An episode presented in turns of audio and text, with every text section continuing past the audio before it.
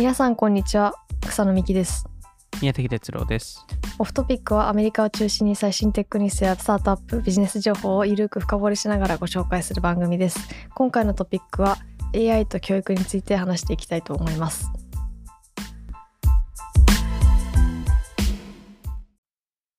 今回は エーアイ、 はい、結構やっぱ去年末 ジーピーティースリー のやつとか話題でしたもんね、はい、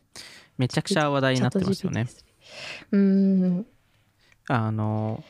まあそれ、まあ、そこの話と、はい、あのまあ大体そのチャット ジーピーティー とか、まあ、ジーピーティースリー、さんてんご とか、まあ、これから多分出てくる、えー、よんとか、えー、はその エーアイ 生成技術、はい、えー、についてで、まあ、よくそのそれがクリエイティブ周りで使われがちだと思うんですけど、その画像とか、うーん、えーまあ、ちょっと今回はそれを、まあ、教育に絡めて、えーまあ、いろいろ発展があるんじゃないかなっていうところを話してみたかったっていうところ、えー、なんですけど、まあ、多分最後教育についていちエピソード分話したのって多分にねんまえとかですよね。多分にせん、あ、さんねんまえか、学校の話とかにせんにじゅういちねんか、そうですね。あー、確かに、あのアメリカの大学 の, あの学費がものすごい上がってるっていう話でしたよね。確かに。うーん、そんなにもう経ったんですね、うん、そうですね。あとはまあ去年末 の, その年末のテーマであのちょっとその教育、まあ、その学校のシステム、はい、えー、っていう形について話してい、えー、ったと思うんですけど、まあ、ちょっと今日はまあそこそういう話も、えー、混じりながらそのどうやってその教育を、まあ、ゼロから考え直すっていうか、うん、えー、っていうところをまあ話していけたらなというふうに思っていますと。はいはい。なんで、えっと、まずまああの先ほど草野さんも言ったように、まあ、去年すごい エーアイ が、えーまあ、盛り上がってましたけど、 エーアイ ってにせんじゅうさんねん時点で エーアイ 企業って合計さんビリオンぐらいの、えー、調達を、えー、してて、まあ、せんけん以下の、はい、えー、案件数だったんですけど、えー、にせんにじゅういちねんは、えー、それがろくじゅうきゅうビリオンまで上がっていて、おー、なんでまあはちねんでにじゅうばい以上ですね、えー、でまあよんせんけんのまあ資金調達がえあって、でえっと去年に関してはちょっとにせんにじゅういちねんがいろいろんな意味でいろんな業界のあのベンチャー投資のピークだったので、そこから下がってるものの、まあそのオープン エーアイ でしたり、まあ ジャスパー でしたり、ディスクリプトでしたり、スタビリティ エーアイ でしたり、そのえ エーアイ 生成技術えっていうのが非常にあのまあ、盛り上がって、まあ、一ハイプサイクルになりましたと。うーん、なんでえっとあの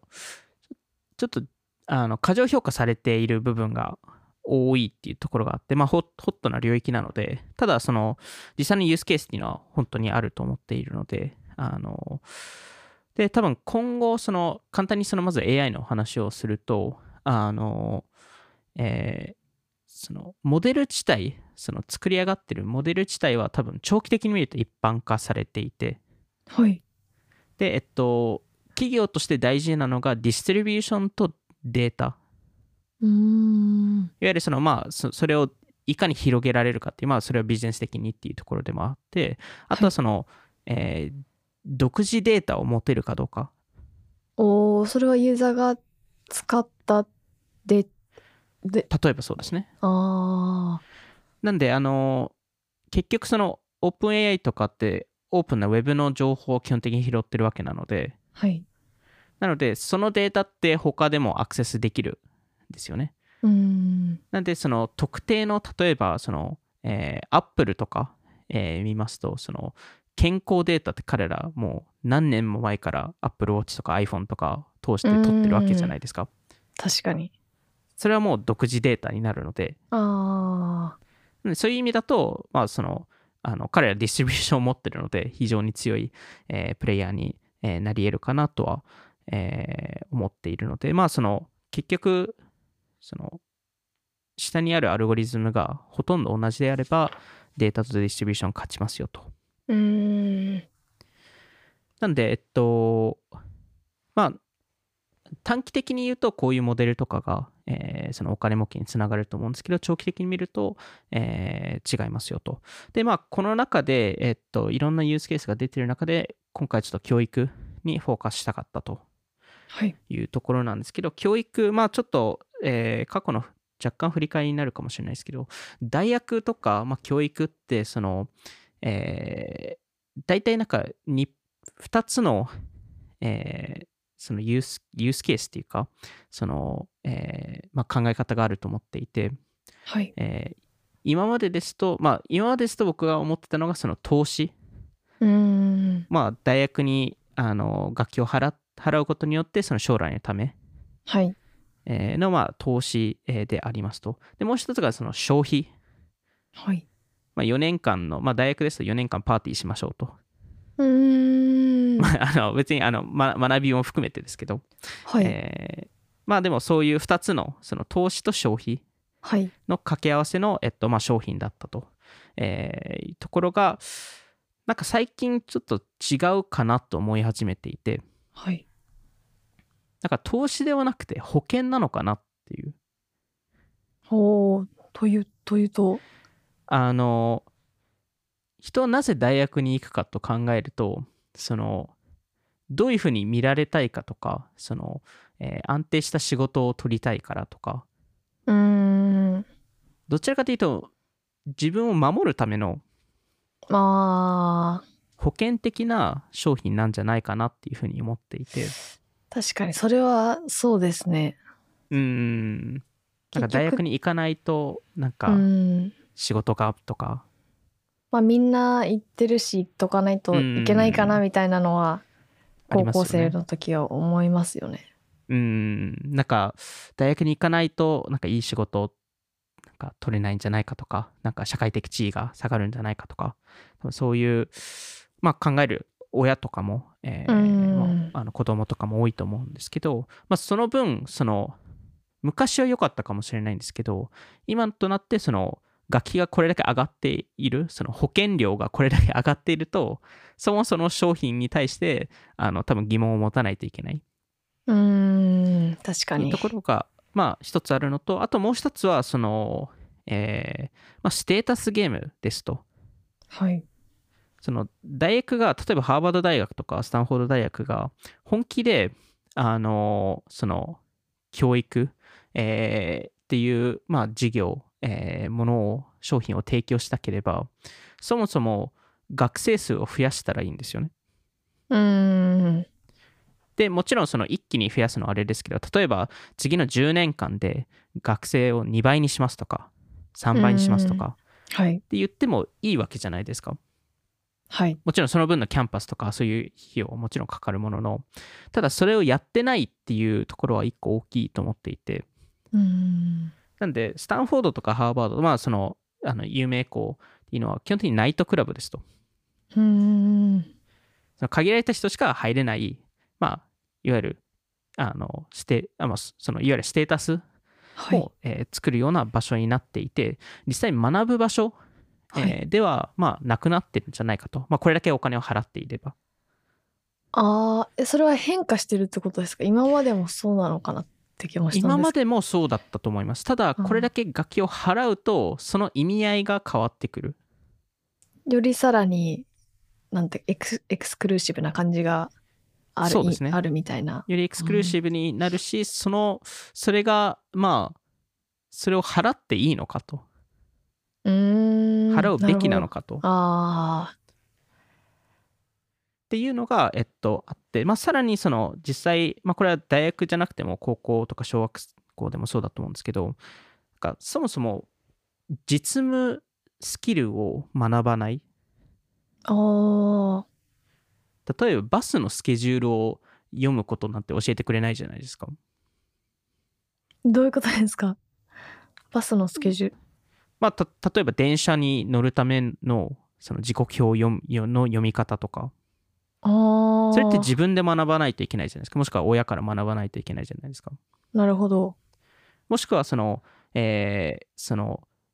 税金の申請方法とか、あそれはよくありますよね。それ教えてほしいじゃないですか普通によくツイッターとかでもなんかあのなんか確定申告のやり方は教えてほしいみたいな。そうですよね。でも分かんないので、あのまあそれ以外にも例えばその健康とか、うん確かに確かに、まあいい関係性の作り方とか、コミュニケーションの仕方とか、コミュニケーションの仕方とかそうですね。確かに。なんかその、まあ、よくアメリカで言われていたのが、今だとちょっと正しいか分かんないですけど、アメリカは、えー、実務能力がないにじゅういっさいを、えー、世界で最も作って、で、えっと、さんじゅっさいで最も実務的な人たちを作るって。へー。で、いわゆるその大学上がりの、まあ、大学卒業したにじゅういっさいとかにじゅうにさいの子たちは、えっと、実務経験がないのであのうんなんであのその能力がなくて、その仕事場で全部学ぶと。うーんだからさんじゅっさいになって、まあ、その世の中その市場あの自由市場が、えー、そこの、えーまあ、正しく、えー、して、まあ、人によってはめちゃくちゃ実務能力がついて、人によってはつかないと。うんただまあ教育システムから、えー、卒業したのにその能力がないっていうのは、まあ、一つ疑問点として持つべきなんじゃないかと。あーなるほど。実その実務能力っていうのは、それは生活力みたいなことですか？仕事の実務として、仕事じゃなくてもいいと思っていて、もちろん仕事として例えば財務諸表を読むとかそういうのはあるかもしれないですけど、まあ、それは生活力みたいな、うん、どちらかというと生活ですよね、うん、そのベースのスキルセットが、まあ、会社でその仕事の実務を学ぶと思うので、ただそれ以外の、あのものって、その生活上のものって実際学ばなかったりするので、うんなのでまあそこの課題は一つ、えー、ありますよねと。で、えっとまあ、そんな中で今の技術とか中でどうやってその、まあ、教育をさせるのか、子供を。はい。で、えっとまあ、そもそもこのインターネットが出てきた、えー、ところで、なんかまあいろんなそのですかね、そのイカサマじゃないですけど、そのまあ、なんかいろんなその数学の答えを調べたりとかする人って多分出てきたと思うんですけど、うんあの僕も高校生の時にあのアメリカで教育受けたら多分全員分かると思うんですけど、スパークノーツっていうサイトがあって、はいめちゃくちゃ便利なサイトで、はいあのアメリカ多分に日本日本でもなんかその国語の授業とかかな、なんかいろんな多分本とか読むじゃないですか。はいあのでそのアメリカですと、まあ、授業によってですけど、それのディスカッションとか、そのなんかエッセイ書かないといけなかったりとかするんですけど、まあ、学生からすると当然ながら本読むのってめんどくさいんで時間かかりますしね。時間かかりますしすごい、まあ、例えばあの、はい、そうですよね。あのアメリカだと例えば ロ, あのロミオとジュリエットとかを読まないといけなかったりするんですけど、まあ、正直シェイクスピアって何書いてるかよく分かんないですしまあ書き方がすごい独特なので、あのあとまあそれに対してエッセイ書くとかも、まあ、そもそもストーリーに興味がなければあんま意味ないっていうのもあってまあこのスパークノーツっていうのはあのまあ一応サイトサイト上書かれてるのはそのスタディガイドっていうこと書いてあるんですけど、まあ、あのいわゆるそのロミオとジュリエットの各あのチャプターごとのサマリーを書いてくれてて、へでなおかつその重要なテーマとかなんかそういうのも全部書いてくれるので、うーんめちゃくちゃ便利で、あの、まあ、あの今だと多分もっと優れたものがあると思うんですけど、はい、あの当時は学生は多分みんな参考にしてた。じゃあ結構意外読んでない人も全然いた。あめちゃくちゃ多いと思います、えー、あのそれを 使, 使えばなんとなくストーリーが分かる分かりますし、なんか重要な部分とか分かるんで、えー、なんでまああのまあそのさらにまあインターネットとかによってそのエッセイをまあちょっと完全コピペする人とかも増えたりとか、あでそれに対して学校はその、えー、それのなんかチェックするサイトがあったりとか、先生用の先生用のへえそういうあの ターニティン ドット コム っていうのがあるんですけど、それはネット上に出てる情報と同じことを書いてるかどうかチェックできるみたいな。あと多分学校内とかで多分そのエッセイを全部そこに入れて、その学生同士がなんかやってないかとか、あ、なるほど、多分そういうのがチェックできるだと思いますね。あのただ学生もそのサイト使えるんで、うーん、学生が事前に行ってそこで自分のエッセイ入れてそこで直すっていう、えー、パターンもまあ人によってはやってたので。へえ。まあただあのけ結果学生はそれをうまく活用したりとか、あの別にそのあの特に大学に大学受験の時ってそのエッセイとか書かないといけないんですけど、別の人にそれをエッセイ書いてもらったりとか、ああ、そういうのはまああのあると思うので、なんかまああのそうその中でまあ今のその教育システムってどのタイミングで作られたかと考えると、やっぱその産業革命で作られていて、そのやっぱ工場に行かせるため子どもたちを、えー、なんでまあ場合によってはこのものの作り方がそもそも根本的に変わったので、その工場システムだけではなくなったので、えー、なんでまあそういう意味だと教育システムも変わってもいいのかなっていう、えー、ところがあるんですけど、多分前ちょっと話さなかった、その前の教育のエピソードで話さなかったのが、その教育のコストが一部そのあの学費が上がってるっていう話はしたと思うんですけど、はい、前回はその学生ローンのプログラムによってそのあの政府があのまあ補助金とか出して、えー、まあそれでどんどん上がっていくっていう話もしたんですけど、実はもう一つ理由があって、あのアメリカの、まあ、特に大学なんですけど、アドミンスタッフの数が異常に多いんですよね。へえ、アドミンっていうのはえー、っと実際に何やってるかが正直微妙なところでもあるんですけど、はい、えーまあ、学校のアドミン作業ですよね。その、まあ、例えばデータベース入力とか、ああとなんか入学の手続きとかの手続きの、はい、多分そういう方々で、もちろん重要なあの人ももちろんいっぱいいると思うんですけど、えー、例えばイェール大学って、まあ、あの超名門校えー、だと思うんですけど、にせんさんねんなんで約、えー、とにじゅうねんまえですねは、えっと、ごせんさんびゃくにんの、えっと、よねん生の大学生がキャンパスにいて、はい、えー、それに対して大学はさんぜんごひゃくにんのアドミン、えー、を採用してたんですよね。うーん、なんで、えっとえー、いちスタッフあたり いってんご 人の学生。うーん、まあそれもまあまあ多いって思っちゃうんですけど、はい、それがにじゅうねんまえですと。えー、にせんにじゅういちねんなんで、えー、にねんまえですね、えー、イェール、イェール大学のそのよねん生の大学生でキャンパスにいた学生がよんせんろっぴゃくにん、はい、で、えっと、アドミンスタッフはごせんにん弱。お、上回ってますね。アドミンが超えたんですよ。へえ。何、ど、どこの領域の人が多いんですか？清掃の人とか多そうですね、アメリカ。えっと、清掃をアドミンスタッフとしてカウントしてないんじゃないかなと思うんですけど、でもカウントしてる可能性はもちろんありますと。うーん、もうその、あの教授とかは含まれないってことですもんね。教授は含まれないですね。へえ。一応教授を含むと、そのイェール大学が払ってる給料、はい、で にてんなな ビリオンなんですよ、コスト的に。おお。なんでまあこれもちろん先生も教授とかも入れてなんであれなんですけど、平均するといちスタッフあたりろくせんまんえん以上もらってるんですよ。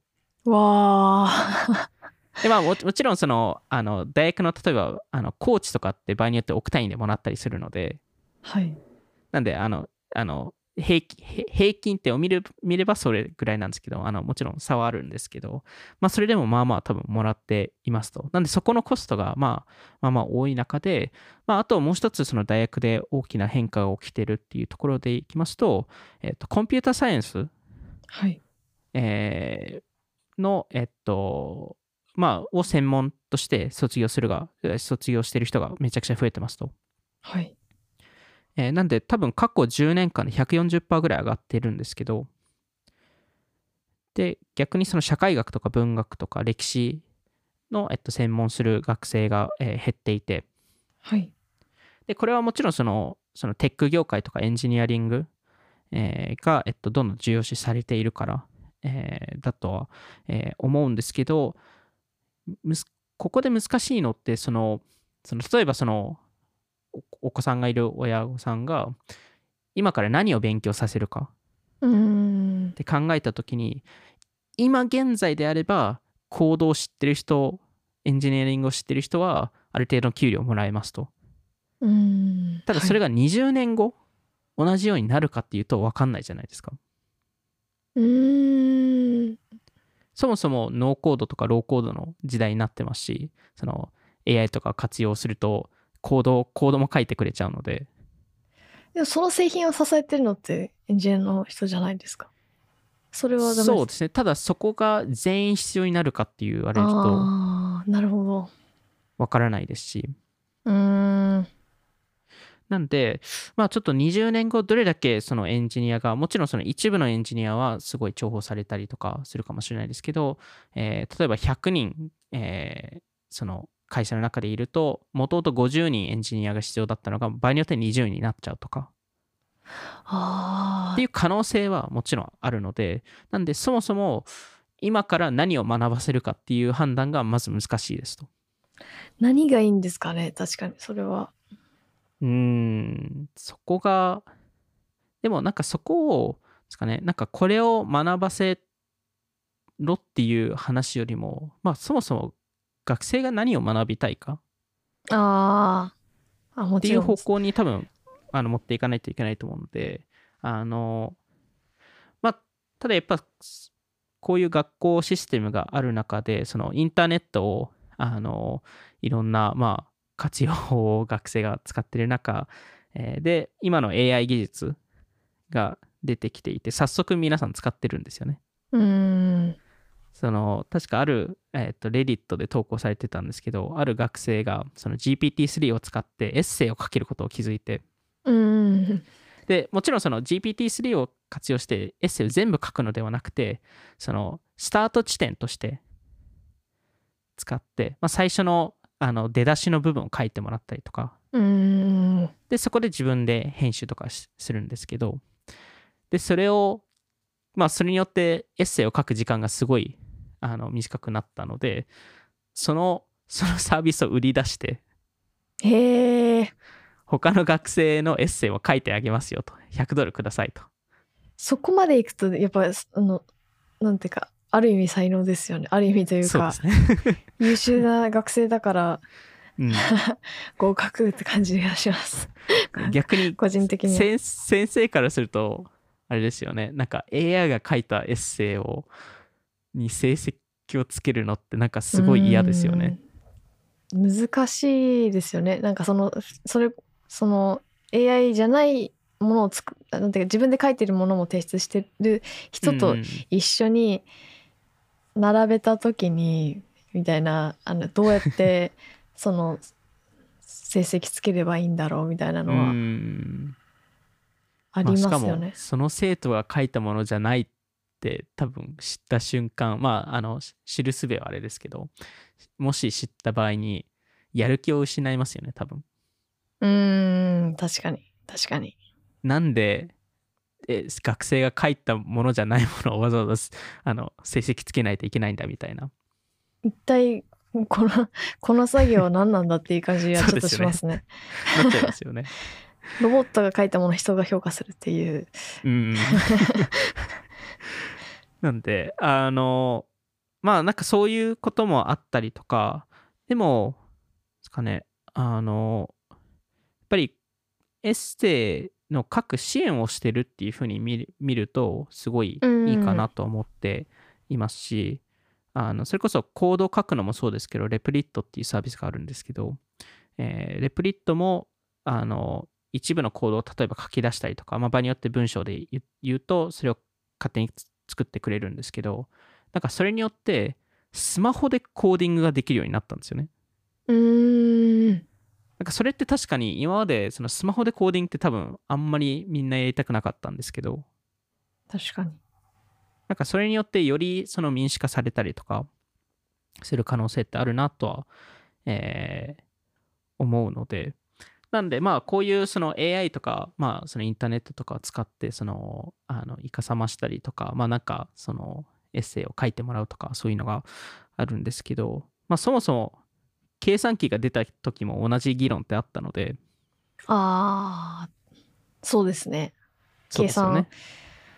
よね。でも、アメリカ、アメリカというか、うんうん、欧米とかって結構、計算機使っても、授業 OK ですよね。場合によってはあの大学の数学の授業だと絶対必要になってくるんで、なんかあのグラフ作れたりとかしますので、結構高機能な Scientific Calculator っていうやつですね。ちっちゃいパソコンみたいないうあそうです、なんかハードウェアのやつ、ちょっとコーディングもできたりするんですよね。うん、それって日本だとないんですかね。ないと思いますね。ああ、ないんですね。電卓的な計算機的なのは使っちゃダメな気がしますね。使わないところが多いと思うし、あとその、はい、あの、はい、すごい機能のある計算機は、うんうん、あんまり見ないですね。ああ、でもここがなんか難しいところですよね。そもそも例えばその何かを記憶するとか、まあ、特に今の学校システムってその、えー、記憶してテストで書くっていう。まあ、そういう仕組みが多いと思うんですけど、そもそも何かの例えばそのアメリカのその、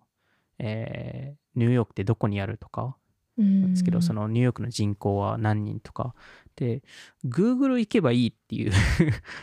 うーん発想はその Google がない時には必要だったと思うんですけど、それが今ある時代でこういう授業のやり方で、もちろんなんか全部記憶、記憶のなんかテストをするっていうのを全部なくせっていう話ではないと思うんですけど、なんかそれがなんか今の時代に追いついてない部分はあるかなとは、えー、思いますよね。でもなんかその一つの学校、高校に限定した時に大学受験の一斉に評価なんかもうこのシステムでもう回っちゃってるから、そうなんですよね。どう共通の評価の仕方を作るかって結構一つの学校だけじゃできない話ですよね、うん、もう国というか各もう学校の、うん、あでも本当に多分やるとすると全部変えないといけないっていうところで、うん、そもそも全部同じ評価同じ評価基準でやるっていうのもおかしいと思いますし、うん、それがまあ効率的っていうのは分かるんですけど、ただそれが正しいかって言われると多分違くて、はい、えー、そうなんですよね。なんかまあでもなんかそれによってなんですかね、その エーアイ 技術とか活用してやっぱ学生ってすごいなと思うのが、本当にそれを使ってなんか面白いものを作ったりするんですよね。うん、さっきの人とかもそうですよね。学生にそれをシステム売り込むっていう、あ、そうですね。なんていうかビジネスマンというかそれをや、うん、プロジェクトとしてはめちゃくちゃ面白いなっていう。うん。あとなんか事例で言うと、あのえっとコーディング始めて多分さんかげつ以内ぐらいの子が、えー、ジーピーティースリー と、えー、あとレプリット、えー、を活用してあのメディアスメディアサイトを作って、はい、でえっとその記事のプロンプト、うんえーまあ、記事を書くための、まあ、チャあの ジーピーティースリー で使ってるので、 ジーピーティースリー ってそのテキスなんかそのプロンプトって、まあ、そのこういう記事書いてくださいって入れて、それで記事を書いてくれたりするんですけど、それをツイッターツイートをプロンプトとして使って、うーん、それで ジーピーティースリー が勝手に記事書いてくれるっていうところで、で、えっとえー、デザインも多分 エーアイ 画像生成のサイトとか多分使って、ちょっとウォールストリートジャーナル的な、うーん、ニューヨークタイムズ的なあの見た目にして、えー、でそれを、まあ、全部そのサイトに出るような形をレプリットで簡単にコーディングして。ツイートはどういうことをあのどういうツイートを参照してる？ツイートは実は多分自分でも入れられるので、多分あの概要欄にあの貼っときますけど、えっと、確か ジーピーティー タイムズっていう多分あのあのサイト名にしてたと思うんですけど、うーん、あの例えば分かんないですけど、イーロン・マスクのツイートを入力すると、それにそれに対してなんか記事を書いてくれるみたいな。ああ、なるほど。なるほどなるほどっていう、まあなんかすごい簡単なものではあるんですけど、でもまあさんかげつ以内でここまでいけるっていうのはやっぱすごいと思うので、うん、うん、まあでもやっぱりこの エーアイ の、まあ、特にこのチャット ジーピーティー とかすごい盛り上がったじゃないですか。はい、えー、課題はもちろんあって、で、えっと、チャット ジーピーティー ってその確率的な エーアイ なんですよね。確率的な。でこれって決定論の エーアイ と違くて、はい、決定論っていうのはいわゆるその、あの計算機みたいに例えば ごかけるにじゅう って入れると毎回ひゃくが出てくるじゃないですか。うーん、それはもう決まったもの。なるほど。で、えっと、チャット ジーピーティー って確率論で動いてるので、はい、彼らってそのオープンウェブの中を探ってそれらしき答えを出してくれるんですよ。うーん、なんでチャット ジーピーティー 内、まあ、この収録してる時点ではその正しいと間違いの判断がつかないんですよ。あー、それっぽい、確かにそれっぽい絵ができますもんね、いつも。そうなんですよ。それっぽい絵だったりそれっぽいテキストの答えだったりよーく見るとちょっと違うみたいな、えー、そうなんですよ、そうなんですよ、うん、なんであのー、結局そのいろんなコンテキストの中のどういう言語が言語を出すべきかっていう統計モデルなんですよね。うーん、なんであのなんでエッセイとかは割となんかそれらしきことを言ってくれるんですけど、あの例えば数学の問題とか出し、出し始めると結構な確率で間違ったりとかするんですよ。もちろんそのオープンウェブで表示されてるものをそのまま出す場合もあれば完全に間違ってる場合もあったり、うーん、なんかたあの例えばなんか個人的にすごい面白いそのチャット ジーピーティー との会話で見たのが、えー地球で最も早い、えー、海にいる哺乳類は何ですかと聞いたんですよ、はい、チャット ジーピーティー に、はい、そう、そうした時に最初に答えが出てきたのははやぶさって出てきたんですよ、えー、なので多分最も早い地球で最も早いって多分引っかかったんじゃないですか。あでそれをその、その、あの回答を受けた人がいやこれ違いますよねとっていうのを言ったらチャット ジーピーティー が回答帰ってきたのが、えっと、バショウカジキ、うーん、多分海で一番早いもの、はい、えー、でけ、まあ、結果的になんかこの哺乳類のじゃあ定義は何ですかとか、なんかそこのいろいろ問い詰めて、えー、でチャット ジーピーティー がそれをなんかあ、ま、なんか間違えましたねとかって言って言ってたんですけど、やっぱり間違いが多い。うーん、まあ、だからこそあの今はちょっと分かんないですけど収録時点ですとスタックオーバーフローがチャット ジーピーティー、えー、の投稿をバンした理由って多分そういうところにあって、うーん、コードでも結構間違ってる部分ってあって、あ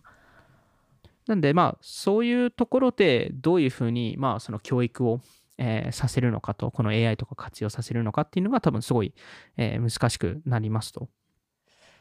だから結構その ジーピーティースリー 使ってるなんていうか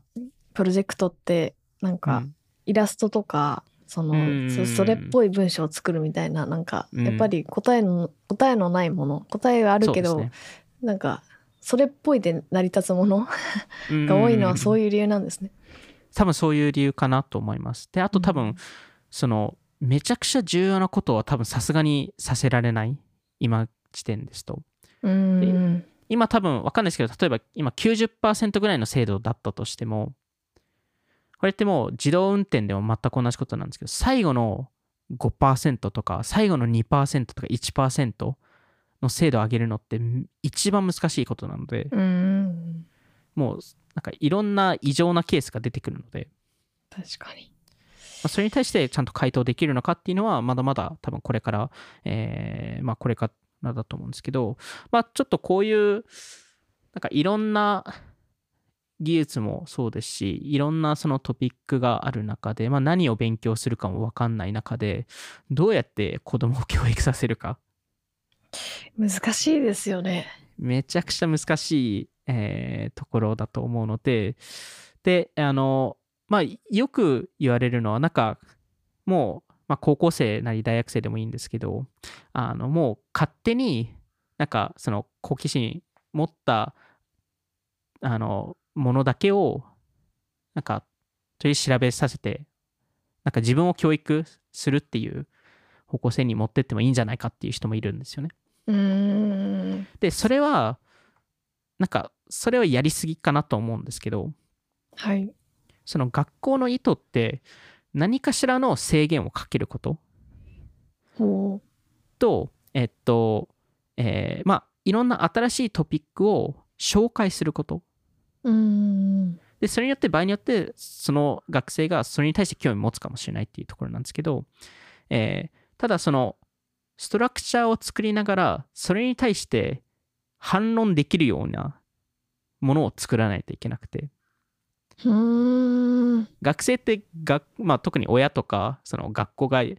とか先生とかが言ったことに対して反論とか、まあ、あのあの反抗するじゃないですか。はい。だある程度それを許さないといけない。うーん。で自分の道を道のりを行くっていうのも OK しないといけないっていうのが、多分そこのバランスがすごい難しくて。うーん、そうですね。でここの多分すごいあのいい事例が、えっと、ストライプ の, あの共同創業者 の, あのふたり兄弟、はい、パトリック・コリソンさんとジョン・コリソンさん、えー、だと思うんですけど、 彼, 彼らの親がどういうふうにそのストライプ兄弟を教育させたか、うーんと見るとやっぱり、まあこれパトリック、パトリックさんが言ってたことなんですけど、親の仕事ってその子供が興味持ったことにできるだけ深掘りさせること。うーん。でそれはどの領域でも構わないんですけど、重要なのはその好奇心を、はい、えっと、どんどん育成させること。うーん。というところで、えっとストライプ兄弟の親は何をやったかというとみっつのことをやっていて、まずは、はい、えー、世の中をいろんな世の中を見せたと。おー。でそれを具体的に言うと、はい、えー、例えば毎日図書館に連れてったっていう。へー。でだから読書家なのか。そうですねまあさ、まあ、パトリックさんとか特にそうだと思うんですけど、あの夏はいろんな国に旅行した。まあ、それはまあ多少ないお金もないとできないかもしれないですけど、確かに。あので、えっと、みっつめが、えー、なんか面白いゲストとか、まあ、そのホームパーティーとか、まあ、そのあのゲストと一緒に食事した時も子どもたちを 一, 一緒にさせた。あー、それは確かに大事そう。それ、それ結構重要ですよね。うん。なんかやっぱりいろんな多様性があるところに、うん、そういうなんか好奇心とかクリエイティビティって生まれますよね。うん、そうなんですよね。なので多分そこのまずなんかいろんな新しいトピックがあることを多分紹介する。へー。っていうのが第一ステップで、ふたつめが、えー、ある程度自由度を与える。はい。でそれはまあ本当にあの一人にさせたりとか。自分が学びたいものを勝手に、ま、学ばせたりとか、そういうのが、えっと、ふたつめですと。はい、でみっつめが興味を 持, 持ったと思った瞬間そこに対して、えー、深掘れる機会を見探しに行くと。おー。なんで、えっと、パトリックさんが挙げた事例が、彼がじゅうに、さんさいぐらいの時に、えー、古代ギリシャ語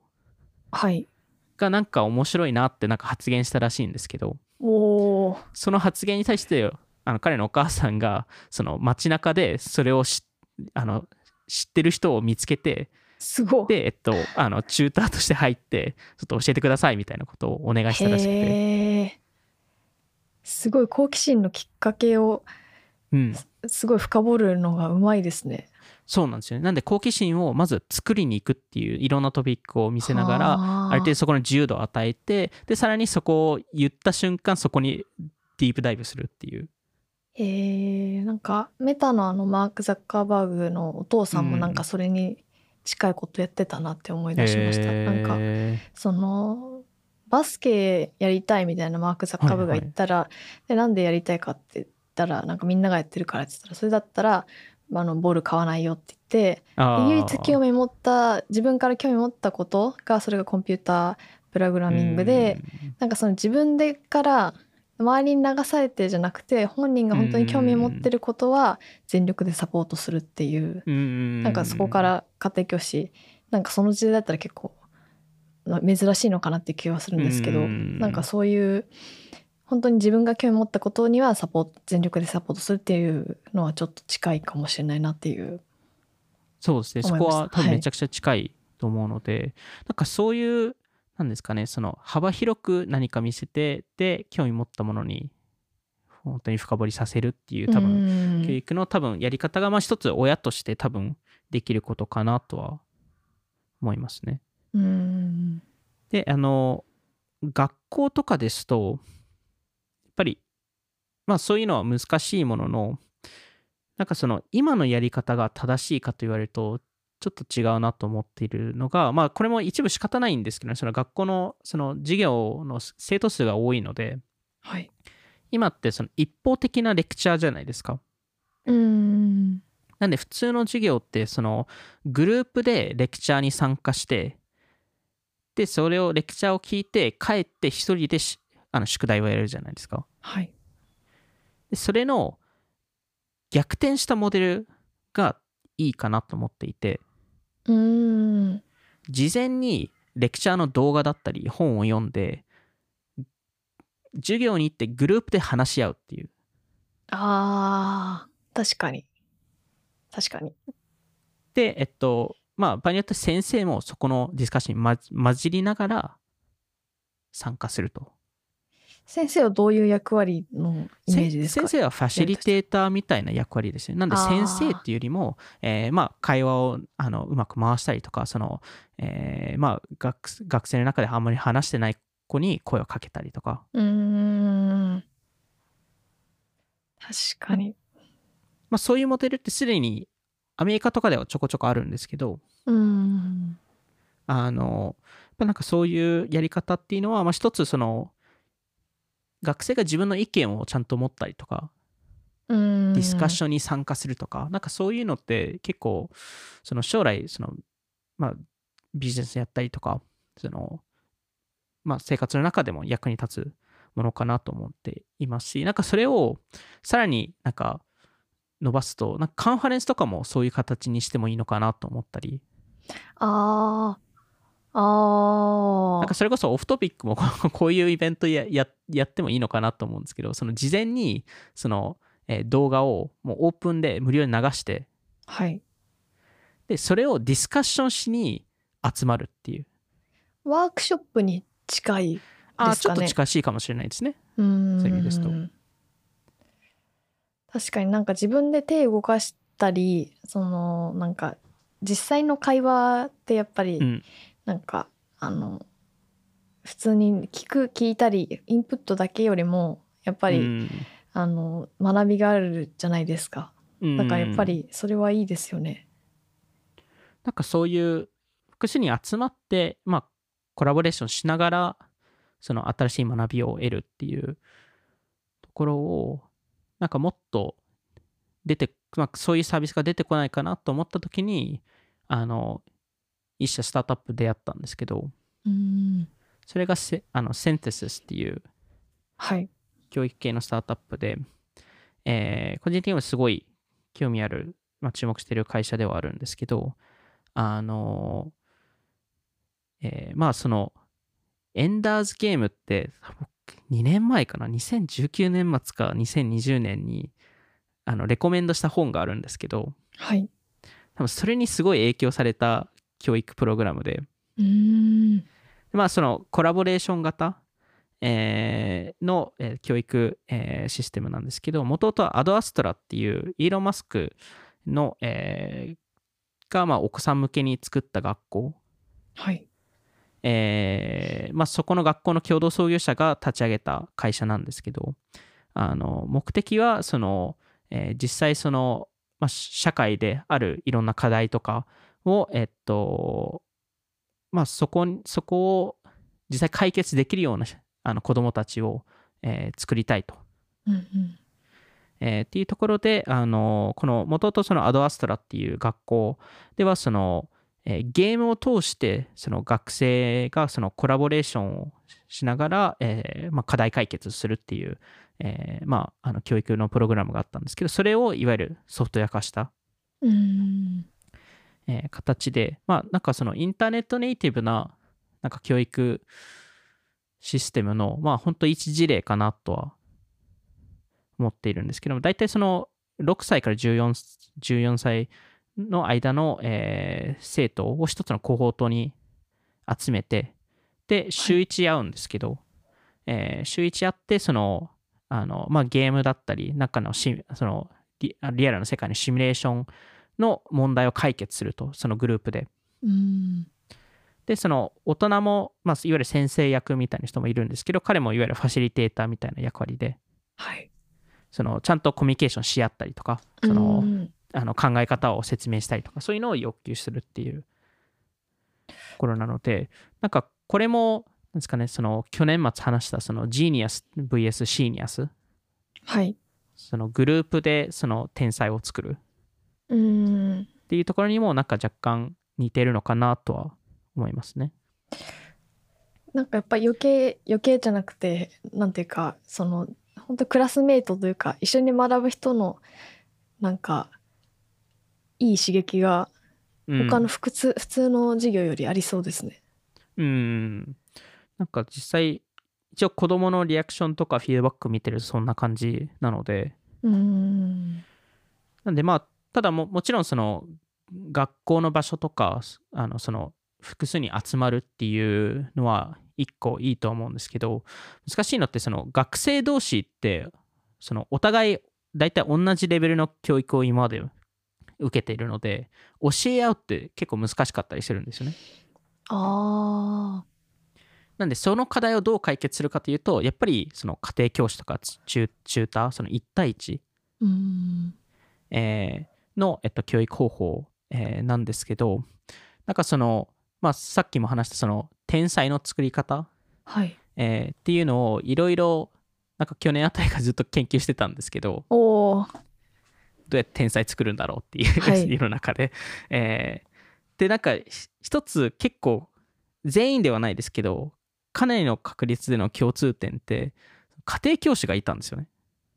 その天才と呼ばれる人の横に。ダメだ私は。あれ草野さん中あのいなかったんですか？家庭教師家庭教師ってでもなかなかまあそうですね、いなかったですね、残念。多分いたとしても、はい、違う違うと思うんですよ。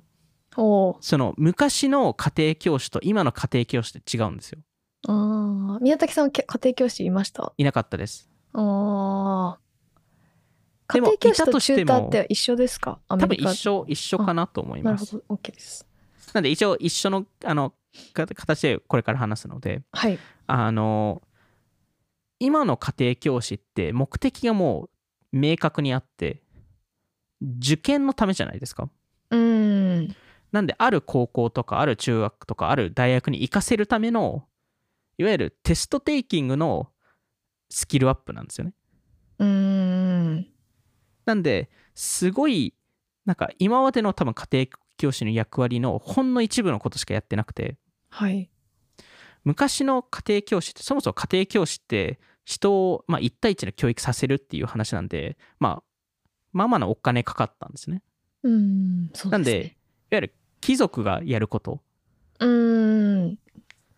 だったんですけど、何をやってたかっていうと特定の分野のエキスパートを呼んでそのまだ子どものことを、えー、常に話し合うっていう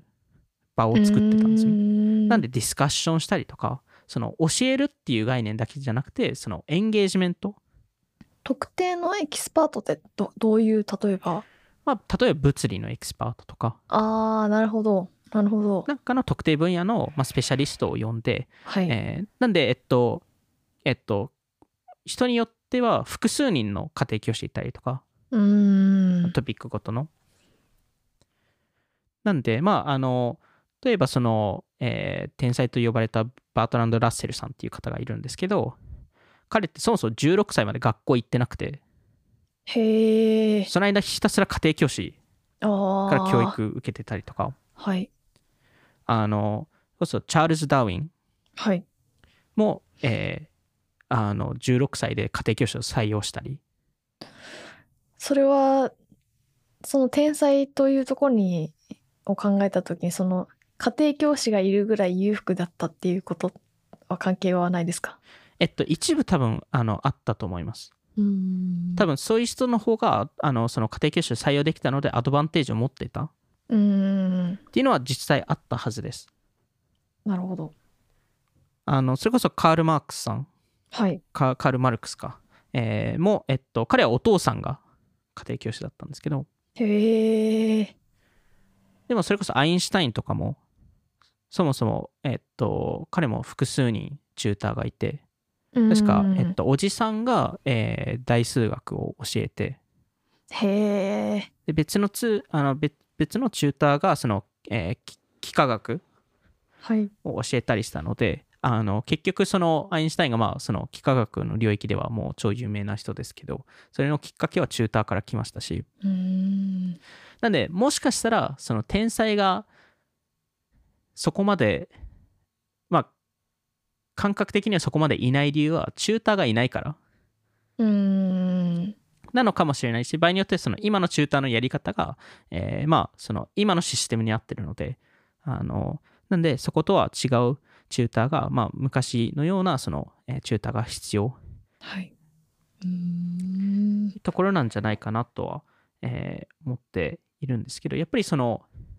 そういうその大人の人たちとそのエキスパートな大人と子供が話す時間って今ってあんまりないじゃないですか、今 の, その子供たちって。うん、で多分初めて出会うのが大学なんですよね。うーん、確かに確かに。でもその時もじゅうはっさいぐらいの子たちなんで、みんな、まあ、もはや自分たちが大人になった時にやっと大人に出会うみたいな感じはしますね。うん、なんでまあそれが多分全員やるのが難しかったり、すごいお金かかったりとかするから、まあ、それが今までできなかったっていうところで、それがスケールできるんじゃないかっていうのがようやく今の時代、うーんっていうところで、これが多分 エーアイ の力を活用するタイミングだと思うんですけど、はい、そもそもか個人的にその エーアイ が、草野さんどうだったかをあの聞きたいですけど、ここまでクリエイティビティをリプレイするとは思わなかったんですよね。ああ、それは確かに、それは確かにそう思います。やっぱ草野さんもそうですか？はい。やっぱその ジーピーティースリー とか、まあ、ダリーツー とかがなんか本当に絵を描けるんだとか、本当に全く知らない歌を作れるんだとか。うーん。なんか最そうですね、うん。そう思います。あの最近最近というか去年あのなんかすごかったなと思ったのが、えー、草野さんに共有したかもしれないですけど、ある、えー、と エーアイ 生成技術がポッドキャストを作ったんですけど、あのジョー・ローガンとスティーブ・ジョブズが会話をしたらどんなポッドキャストになるかっていう。うわー、面白い。知らなかったです。で本当にお互いの声を、まあ、もちろんその生成して、へー、でもなんかもちろんなんか変な部分全然あるんですけど、時にはこれ本当にスティーブ・ジョブズが言っててもおかしくないみたいな、へー、それっぽい会話になってる。それっぽい会話に、でもちろんスティーブ・ジョブズは亡くなってるのでこれ実現してない会話ではあるんですけど、うわー、まあ、それこそバイツでも話したテンセントがそのせんきょく以上の エーアイ, エーアイ ソングを出して、そのうち一つがいちおく再生回数でしたっけ、うーんだのもそうですけど、やっぱりなんかどんどん精度が思った以上上がって、えー、いて、もちろんその知識的には エーアイ の方が人間より持つことはまあ全然不思議なことではないと思うんですけど、あのその感情的なつながり、はい、を作れるっていうのがやっぱりなんかできないかなと思ってたんですけど、それが本当にできるような時代になってきたなと思っていて、うーんで、まあ、あの過去にそのアルファ世代の話も し, たしましたけど、そのボイスアシスタントを友達ように扱ったりとかしていて、なんかこのなんですかね、その親密な関係性を人工的に作れる、うーん。でなんかちょっと悲しさもあるんですけど、同時にすごいなって思っていて、なんかそこの多分代表例がレプリカっていう会社で、はい、あのバーチャル エーアイ 友達うーんを作るチャットボットなんですけど、はい、なんか元々レプリカがの創業物語ってその共同創業者があの亡くなった親しい友達の、えー、まあそのテキストメッセージとかその家族とのテキストメッセージ全部をかき集めてそれを機械学習にかけてそれでそのその人のボットを作ったんですけど、うーんそれでまあ結構そのそのボットなんか本当にその人がいるような発言をしたりとか、えー、してたのがきっかけ、えー、になってで今そのあの本当になんか友達的な役割だったり場合によっては恋人のような役割をえー、その エーアイ のそのレプリカっていうのを果たしているんですけど、はい、なんかすごいその最初にそのその親しい友達のボットを作った時にいろんなまあ家族とかにそれをあのあの提供してあげたんですけど、面白かったのがそのボットのえっと会話を聞くっていうよりも会話をしたがったユーザーがうーんその聞く係ではなくてあのボットに自分の話を聞いてほしかった。うーんでまあボットだからこそその変になんか変に思われなかったりとか、あー逆にオープンになれるみたいな、逆にオープンになれるっていう動きがやっぱりあったらしくて、へーでそれがまああの今はどこまでそうなってるか分かんないですけど、なんかレプリカであのそのチャットボットの相手がアバターで出てくるんですけど、はい、あの面白いのがそのアバターが日記を持ってて、はい、おーその日記を覗き見できるんですよ。自分だけが自分がそのいわゆるこういうことをそのアバターがその自分との会話をこういうふうに思ってたっていうのが見えるんですよ。あーなるほど。まだそれでよりその人間性みたいなものを与えてると思うんですけど、はい、なんかこの エーアイ コンパニオンじゃないですけど エーアイ 友達、はいえー、っていうのが、えっと、どんどん出てきて、えー、いて、これってなんかいろんな意味で重要だと思ってるんですけど、まずそのアメリカ人、えー、日本も多少ないそうだと思うんですけど、うん、より一人になってる、一人の時間が長くなってる、うんでこれって別にコロナ前から実はなっているんですけど、うーんあのあとはやっぱり友達の数が減ってる、悲しいあ、えっと、親しい友達ですね、そういう意味で。あでえっとえっと確かせん、えっと、ある調査でせんきゅうひゃくきゅうじゅうねん、えー、これ多分アメリカだけなんですけど、えー、アメリカでは ごじゅうごパーセント の男性 よんじゅういちパーセント の女性がろくにん以上の親しい友達がいると回答しましたと。これはあの、はい、あの家族とか入れず。うーんでにせんにじゅういちねん、えー、ですとその数字が男性ですと にじゅうななパーセント 女性ですと にじゅうよんパーセント まで下がりましたと。うーんでえっと じゅうごパーセント あのにせんにじゅういちねんですと じゅうごパーセント の男性 じゅっパーセント 約 じゅっパーセント の女性が、えー、全く親しい友達がいませんと。うーんっていう、まあ、あのだいぶまあ悪化した、まあ、にじゅうさんじゅうねん、えー、だと思うんですけど、はいまあ、この中でその、そのデジタルアイデンティティみたいなものが、まあ、みんなそのソーシャルメディアとかでデジタルアイデンティティがある中でその匿名性でもその友達を作れたりとか、うーん、まあ、VTuber でと友達になったりとか。うーんするわけなので、その人工的な親密な関係性をより作れる時代になった。確かに確かになんか、なんかこの、うん、はいあの最近そのあのく最近っていうか今年クララとお日様っていう小説読んだんですけど、和尾石黒が書いてる、はい、その本話も基本的にその宮崎さんが話したあの子供用のその エーエフ って言われるアーティフィシャルフレンドっていう人工友達の話で、なんかそれもなんていうか人間らしさっていうのが何かっていうのがその小説の中で多分テーマなんですけど、なんかちょっとそれを思い出しましたね。うーん結局そのやっぱりロボットだからあの逆にオープンになるみんな、うん、なんかそのなんていうか、うん、無理な相談とか仲介役とか、うん、これ言っといあの人に言っといてよみたいなのをロボットが担ってたりとか、うん、なんかそのえ人間に言ったら嫌だろうなとか自分が言いたくないなみたいなそのしわ寄せみたいな、うん、悪いちょっと言い方するとなんかそういうのをなんか、うん、あの存在になってるなっていうのはそれ読んで思いましたね。うん、でなんかちょっとだけネタバレするとその出てくる女の子がちょっと病弱でちょっとその子が亡くなった時のためにそのロボットを代替させたいっていう家族のプロジェクトが動いてて、でその亡くなその女子女子っていうその女の子その病弱な女の子の友達にな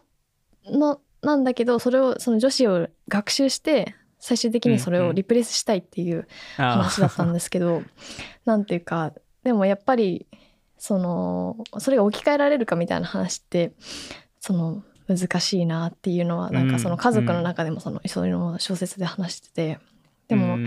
結局その小説の中ではその置き換えられないっていう話、うんうんうん、その置き換えられる完璧に学習はできるんだけどその エーアイ のロボット自体がその私は絶対学習女子になりきることはできるけど女子の中に、うんうん、じゃなくて女子を愛する人の中には、うん、あのに女子がいるっていう話をしてるんですよね。うん、その女子っていう女の子自体になれる、なれるけど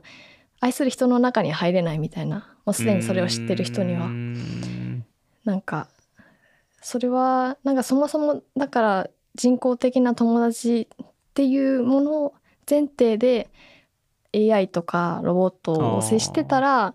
でそれこそ人間というかその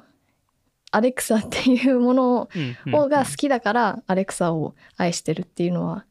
ると思うんですけど、だから何かをリス何か、まあ、ロボットでも人間でも何かをリプレイスされた時にはその愛した そ, その側の気持ちはリプレイスできないよねっていうのはなるほどなっていうのはそれ思いました。ちょっとそこがどっかのタイミングに変わる可能性はあるかなと思ってるんですよね。うん特にそのさすがにそのリアルで会うと差が分かったりするかもしれないですけど、匿名性なそのバーチャルの世界とかメタバース的な世の中だと分からない可能性があるのかなと思っていて、うーんで、えっと、それこそこのコンセプトって若干そのあの映画フリーガイスフリーガイっていう映画があるんですけど、はいあのライアン・レノルドさんがやってる、はいえー、そこのそうするとその エヌピーシー ノンプレイヤーキャラクターが、えっと、エーアイ、えーまあ、ゲームシステムの エーアイ と組み込んで、えっと、それで、まあ、その本当のキャラクターのように動き出すんですけど、なんかそういうでもその他の人たちがそれが エーアイ だと分かんなくて、うーんだそういう世界が実は可能になるんじゃないかなとうーん思ってて、でもちろん そ, それに対してなんかちょっと人間味をなくすとかそういう話はもちろんあるかもしれないんですけど、一つここでなんか生まれた生まれる面白い話ってそのその例えばその エスエヌエス を新しく作ったりとか何かしらのサービスを作るときに合成のソーシャルネットワークを作れるっていう。おー。で場合によってはその次世代のツイッターツイッターとかそのソーシャルネットワークってそのその接するフォロワーとかが一部 エーアイ だったり、うーんでも別に そ, そこに区分けをつけなくて単純に一ユーザーとして思うっていう。でそれって事業にとってどういう影響を与えるかというと、やっぱりそのソーシャルネットワークってネットワーク効果を作るのに最初のユーザー集めってすごい大変じゃないですか。はいそれを全部 エーアイ でできたらどう、どうなるんだっていう。うーんなんで、えっとはい、例えばその次世代版ツイッターを誰かが作りますと、はい、で エーアイ で結構結構な、まあ、あのユーザーを集めますと、そうすると例えば人間がそのネットワークに入った時にすでにネットワーク効果があるような世界になるので、エーアイ で集めて ど, どういうことですか？ エーアイ がそのユーザーになりきって、ああ。で、まあ、普通にツイートしたりとか反応したりとか。うーん、なんかじゃあ エーアイ の桜みたいなイメージですか？あ、そうですそうですそうです。うーん、でもそれが本当の普通のユーザーみたいに 接, 接してくれるので、人間にとっては普通のユーザーとして扱えるし、うーん、でもそれによって最初のひゃくにんのユーザーっていうのを実は エーアイ で最初集めちゃって、そこである程度のネットワーク効果を作って、そのコンテンツとかそこで生成 エーアイ に生成してもらって、うーん、そこでユーザーが入ると、なんかその最初のユーザーだから誰もコンテンツをあの誰もコンテンツ作ってなかったりとか、誰も接する人がいないっていうのが、その問題がもしかしたら解決される。メタバース問題もそれですよね。ああ、そうですね。人がいない、ちょっと悲しい気持ちになるっていう、うん、それをノンプレイヤーキャラクターがうーん全部担うっていう可能性は出てくるんじゃないかなっていうふうには思いますね。確かに。なんで場合によって、その次世代のソーシャルメディアって、そのマーケットプレイスではなくて、いわゆるその人と興味をマッチングさせるものではなくて、何かのその生成する機械、生成するサービス、体験になる可能性は今後あるかなとは。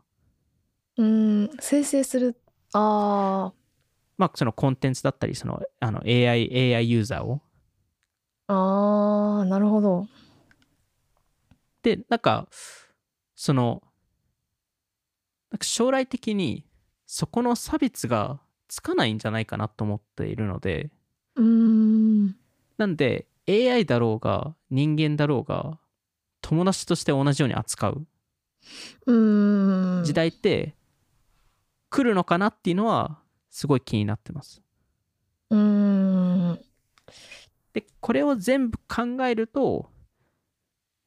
今後その教育の中でその新しくその革命が起きることが エーアイ チューターで エーアイ 家庭教師ですね。うーん、でその去年そのツイッターで僕があのあるツイートを出したんですけど、あのツイートを読み上げると、えーまあ、この仕事をやってて、えー、やってて、えー、っと存在できないと思うサービスを見る瞬間が時々あるが、えー、最近そういうサービスを見た、えー、初めて使うユーザーの多くが体験後に感動して泣くサービスを初めて 見, 見た気がしますと、えー、でも既存のシステムを考え直すからこそ生まれるような技術サービスをもっと見たいというツイートを出したんですけど、これ実は エーアイ チューターの話をしてて、へー、ちょっと社名とかそういうのは全部あの全く言えないんですけど、お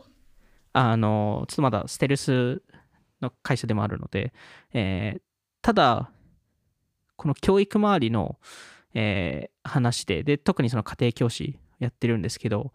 えー、で僕も実際体験はしてないものの結果は見ていて、はい、いろいろ実証実験とかやってるので、あの圧倒的なパフォーマンスを出してて。どういった パ, パフォーマンスなんですか？その、まあ、その検証をやってるので、いわゆるその、えー、普通の授業で、えっとえー、その教育を受けた、えー、学生と、えー、その人間のチューターから受けた学生とで エーアイ チューターから受けた学生、もちろん各学生ちょっと違うので、はい、ただ圧倒的なパフォーマンスを出したんですね。あのあの個人的にちょっとありえないレベルのパフォーマンスを出していて、 エーアイ チューターが。パフォーマンスっていうのはその学生の成績が上がったとかそういうことですか？成績とか、まあ、その満足度とか、えっと、満足度っていうよりもそのパフォーマンスですね。成績として成績とか、はい。でそれはそうなんですよね。その完全その想定以上のパフォーマンスで、うーん、でしかもその重要なのが、その感動して泣いた体験って、えーそのパフォーマンスだけではなくて、実際 エーアイ が エーアイ チューターが学生のことを本当になんかケアしていて、うーん、本当に気にかけてくれていて、本当にその学生をあの成功させたかったで学生側が思ったんですよね。へえ、応援してくれてる、はい、この先生はって。そうなんですよ。へえ、それを全部できるって、そのパフォーマンス上げながらそこのケアもできるって、うーん、あ、これが未来だって思った瞬間でしたね。えー、気になりますねそれ。でこれがコスト安く全世界の生徒にできるのであれば、もう本当に多分世の中は変わるんだなっていうのは思いましたね。わー、ちょっとリリースされたら気になります。そうですね。なんでまあちょっとあの社名とか言えないんであれなんですけど、なんでまああのこういうまあ今日はちょっといろんな エーアイ とか教育を話した中で、じゃあこれを今の先生とかがどういうふうになんかその宿題出せばいいのかとか、うーん、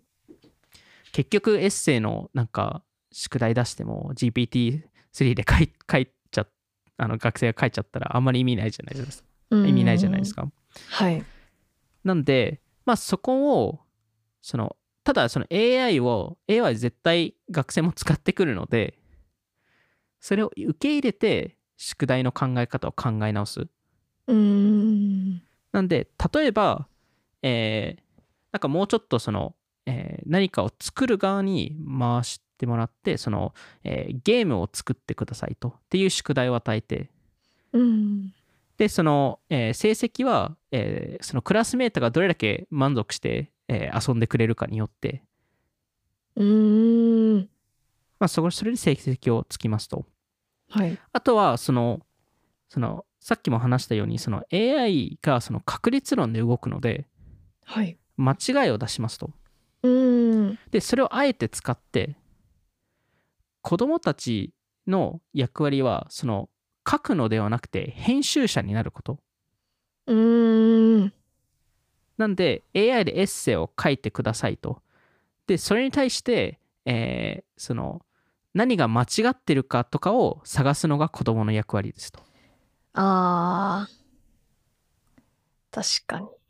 でそれに対してのディスカッションを学校でやりましょうと、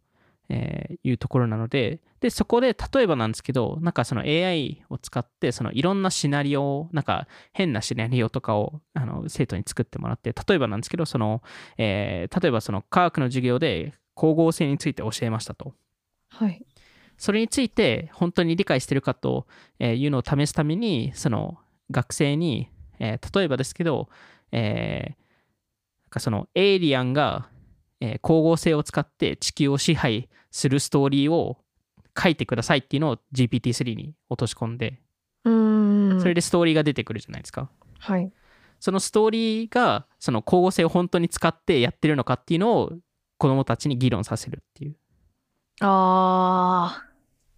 ー、面白い。なんでそれをちゃんと理解しないとそこのディスカッションできないですし、